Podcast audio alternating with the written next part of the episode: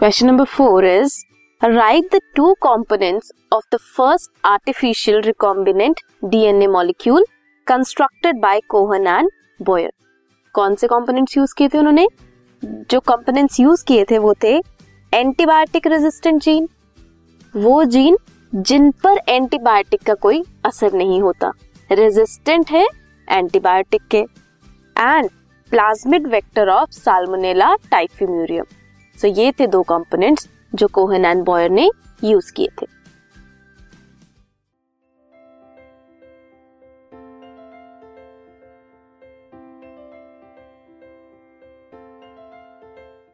this podcast is brought you by Hubhopper Shiksha Abhiyan अगर आपको ये पॉडकास्ट पसंद आया तो प्लीज़ लाइक शेयर और सब्सक्राइब करें और वीडियो क्लासेस के लिए शिक्षा अभियान के यूट्यूब चैनल पर जाएँ।